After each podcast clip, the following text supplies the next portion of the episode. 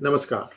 You may have read in P Gurus that Iran insisted that it had spoken to the National Security Advisor and that Mr. Ajit Doval promised that the offender would be tried according to the law or something to that effect, that person will be prosecuted. It was left a little bit vague. But then, after 24 hours, one noticed that on Iran's official website, this particular claim has gone. So, does it mean that Iran is no longer insisting that the so called offender be prosecuted? We don't know. But I just want to tell you that the last time I had talked about the apology gate, I had told you that Iran has a role to play in India and India's crude requirements. I just want to kind of walk you through how India's crude imports have been changing over a period of the last few years. If you had watched Daily Global Insights, Sridharji and I would have talked about this about how when India got cut off from Iran, the United States gave India a great deal.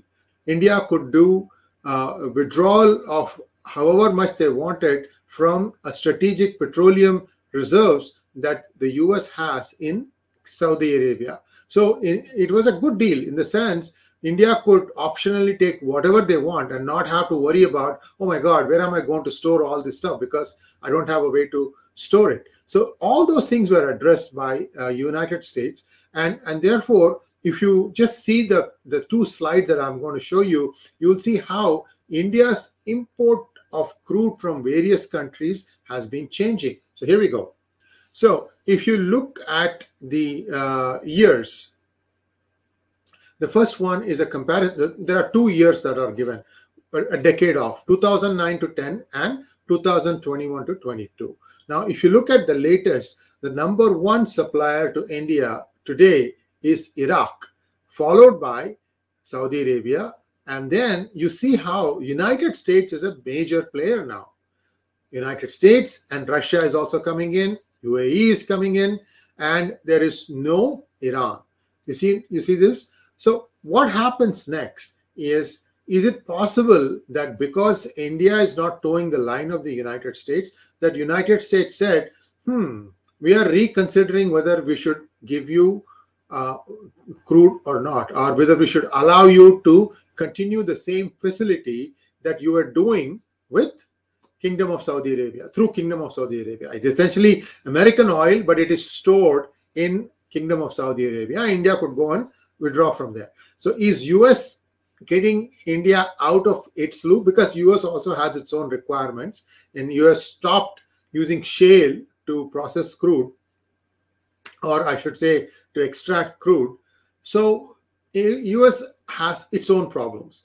So, so just keep that in mind. US has problems and Iran has not been able to send to, sell to anyone. So Iran has its own set of problems. And thirdly, Russia has told India that it can only satisfy the requirement of Indian Oil Corporation. And when HP and BP, Hindustan Petroleum and Bharat Petroleum, asked Rosneft, they said, no, we don't have any more uh, crude available for you. So you have two companies, BP and HP, now scrambling to try and get their crude requirements. Otherwise, their stations will run dry. That's a problem. So, where does all these things happen with the Nupur Gate? You know that uh, Qatar and Iran are more or less, you know, two peas in the same pod, and therefore, is this Iran's way of trying to, you know, come into India to sell crude? Now that United States under the Biden regime might not sanction India if it says, okay, you don't want to provide crude to us, we are going to go and buy it from Iran. So, if that is the case, was this whole Nupur Gate a way to exert pressure on India? The problem is now India has a tricky situation. It needs crude and it used to have some good deals. Now, those deals are maybe up in the air. We don't know. I mean, I have not seen any announcement from the United States saying that they are cutting off whatever was the uh, agreement they had with India. So so there, there's a bit of a clamor, a scramble going on, if you will. But definitely the one source that India can bank upon is Iran, assuming Uncle Sam doesn't mind. Is this what going to happen? But more importantly, you see, this Qatar has been a very mischievous person in this whole thing because if it was Qatar who started the ball rolling, you know, they sort of insulted the vice president of India, and I don't know how India will pay them back. Modi has a very deep memory. He he is not someone who forgets these slights. So it is possible that India will pay Qatar back in another way. For example, Qatar doesn't have any food. It imports all its food. And guess where the food goes from? You guessed it right, Mumbai. So anyway, that's just one place. You, you never know. I mean, there may be some other suppliers too now.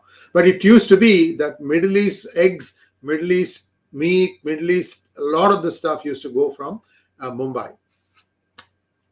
So interesting times ahead. It's unfortunate that they have used a an innocent remark, and, and actually I should say innocent, a factual remark by Nupur Sharma, and use that to try and each one is trying to shore up their positions. Unfortunately, India is not playing its hand, which is I think clever. You have to remember that all these Middle East countries don't have vaccines. They have to depend on either United Kingdom or United States or India. And if you look at pound for pound, which one is going to be the cheapest provider of vaccines? The answer is India. Okay, so you know now that India does have a few aces up its sleeve also. I don't hold a brief for anyone. I'm just reading the situation and I'm telling you my analysis. Many of you did not believe me two, three days ago when I said that Iran is going to get into the game. And now you can see Iran is very much in the game. And the only variable here I see is United States. And, and people say that it was United States which egged Qatar to make this noise.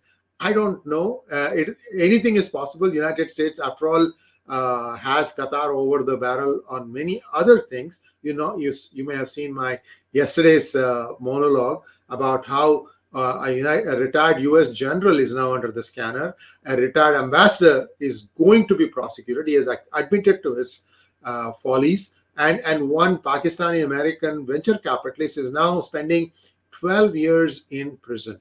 That hangout came yesterday. Do watch that one. It has a big bold graphic saying Qatar. So I think this is going to uh, the clarity is going to emerge very very quickly, very short in, in a short amount of time. We just have to be patient. Unfortunately, uh, one BJP spokesperson now has been sacrificed at the altar of politics, global politics, I might say. And, and also, it is whipping up passions, which is needless. So, we need to not look at that, and that will die down with time. And uh, the yogi model of making anyone pay for breaking of public property, I think that needs to be instantly propagated and adopted by every state across India. Let's see what happens. Thanks for watching. Please like, share, and subscribe to our channel. If you think that our data was useful, show your appreciation by clicking on the super thanks button. And also, don't forget to click on the bell button for notifications. Namaskar.